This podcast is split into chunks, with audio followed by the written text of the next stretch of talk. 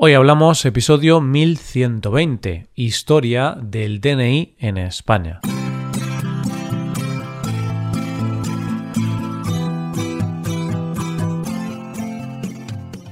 Bienvenido a Hoy Hablamos, el podcast para aprender español cada día. Puedes mejorar tu nivel de español usando nuestros contenidos premium, como la transcripción, explicaciones, ejercicios y también el episodio extra semanal puedes hacerte suscriptor premium en hoyhablamos.com. Hola, oyente, ¿qué tal? ¿Cómo estás?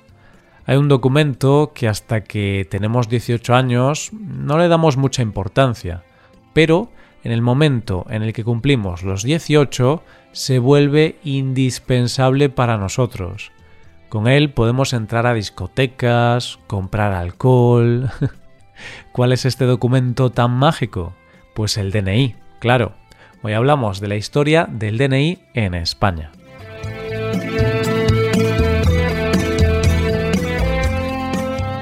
A lo largo de nuestra vida nos pasan diferentes cosas que hacen que nos creamos mayores.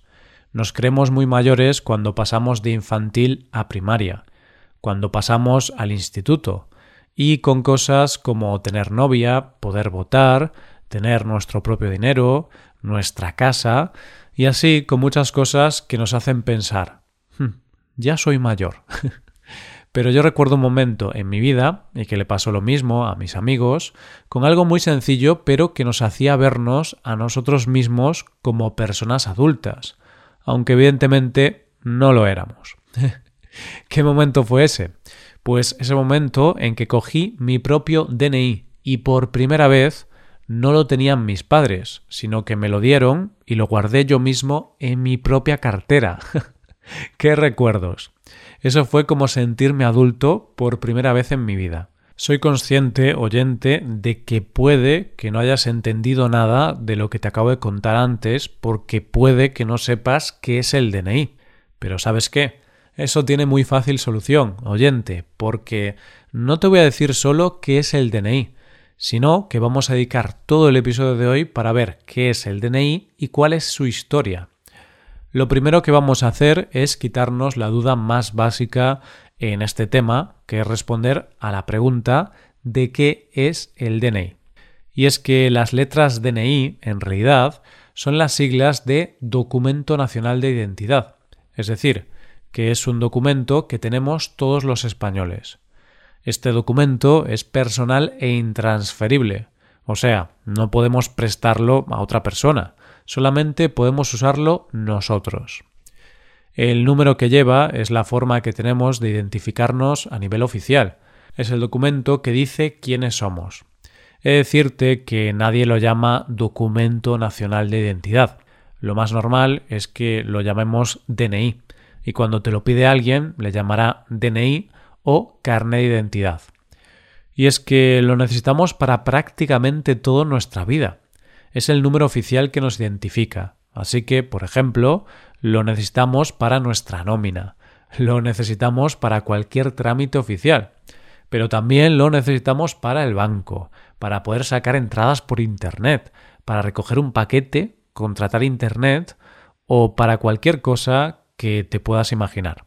¿Cómo es el DNI? ¿Qué información aparece en el DNI? El DNI en España tiene el mismo tamaño que una tarjeta de crédito y básicamente lo que aparece en ese documento son tus datos personales, como nombre, apellido, fecha de nacimiento, lugar de nacimiento, tu dirección, el nombre de tus padres, tu número de DNI, tu foto, un microchip con información y otra serie de números. Hay un hecho no probado oficialmente que dice que es prácticamente imposible salir bien en la foto del DNI. y de hecho es raro el grupo de amigos que no se han reído de todas y cada una de las fotos de los DNI del resto. Con respecto a esa otra serie de números que hacía referencia antes, hay toda una serie de leyendas urbanas, pero te lo contaré un poco más tarde. Lo que tienes que saber del DNI español es que es obligatorio para todas las personas con nacionalidad española mayores de 14 años, aunque tus padres te pueden sacar el DNI al nacer una vez que te hayan inscrito en el registro civil. El número que se te asigna es permanente y siempre será el tuyo, pero hay que renovarlo cada cierto tiempo. Y la verdad es que se agradece, porque así hay oportunidad de cambiar la dichosa foto que tenemos en el carné. el número de DNI está formado por ocho dígitos y una letra. ¿Cómo se asignan estos números? Lo cierto es que los números se asignan por azar. De hecho, la policía es el organismo encargado de dar a cada oficina del DNI un lote con diferentes números, y estos se asignan conforme se vayan solicitando. Lo curioso es cómo se calcula la letra que va con tus ocho dígitos. Se hace de la siguiente manera. Es el resultado de dividir ese número entre 23, que tiene que salir un resto de entre 0 y 22 y ese número se cambia por una letra que está publicada en las páginas oficiales. ¿Desde cuándo existe el DNI? El DNI, tal y como lo conocemos hoy día, tiene su origen en la época franquista, y más concretamente en el año 1944. Nació con una idea muy simple, poder controlar fácilmente a la población, y así llevar un censo de la población. Hay que tener en cuenta que antes del DNI ya había otras formas de identificación. De hecho, desde el año 1800 ya existían en nuestro país documentos identificativos como las cartas de seguridad, cédulas de identidad o pasaportes interiores. Pero lo cierto es que viendo cómo eran estos antecesores del DNI, la identificación podía ser un poco confusa, ya que las cartas de seguridad, que nacieron en 1800, llevaban datos como altura, edad, color de ojos o pelo, pero ese documento no llevaba foto, por lo que era bastante probable la falsificación, o que lo usaran diferentes personas, siempre que se parecieran físicamente. El caso es que el dictador Francisco Franco llega al poder y decide que tiene que haber una forma real y efectiva de que la Policía Nacional pueda controlar el censo y a la población, por lo que se publicó un decreto el 2 de marzo de 1944 para crear este sistema de identificación. ¿Qué tenía de diferente de los anteriores? Que éste iba a ser personal e intransferible, y para ello se iba a poner en ese documento las huellas dactilares del propietario, y es que, como ya sabemos todos, las huellas dactilares son únicas en cada persona, por lo que sería imposible falsificarlo. Y así, el 10 de mayo de ese año, publica en el BOE un concurso público para que todos los ciudadanos interesados presentaran un boceto con el modelo del que sería el futuro DNI, y el ganador lo elegiría la Dirección General de Seguridad. Este era un concurso público, pero el ganador no lo hacía por amor al arte, sino que este concurso tenía un premio económico, el ganador del concurso recibiría un premio de 30.000 pesetas. Actualmente 30.000 pesetas serían 180 euros, pero teniendo en cuenta que hablamos del año 1944, 30.000 pesetas en aquel momento era muchísimo dinero. No sabría decirte cuánto exactamente, pero quizás estamos hablando de 100 veces el valor, por tanto, a lo mejor el premio era de 18.000 euros según el valor actual.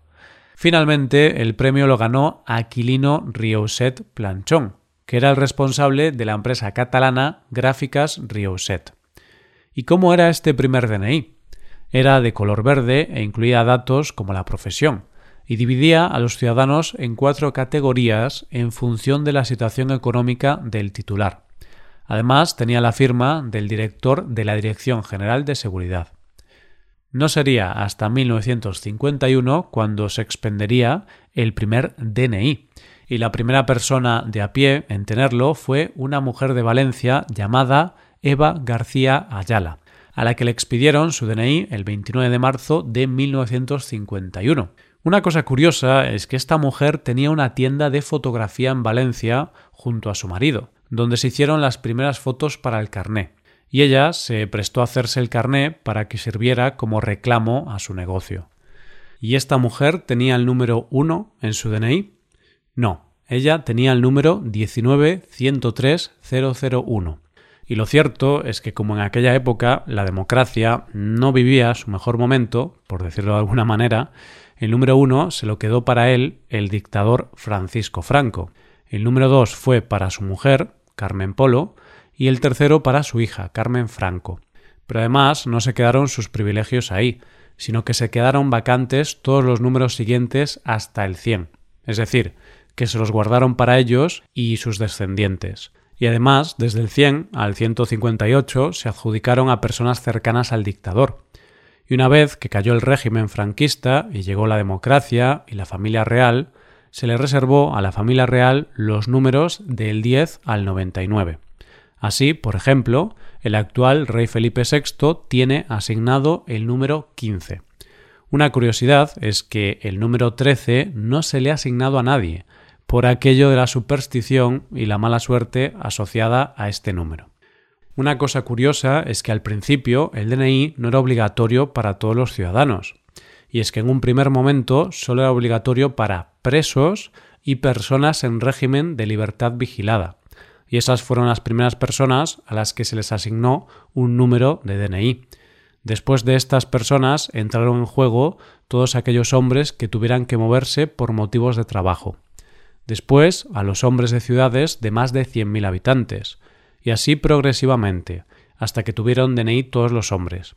Sí, las mujeres se dejaron para el final, y se empezó por las que tenían que viajar de manera continua.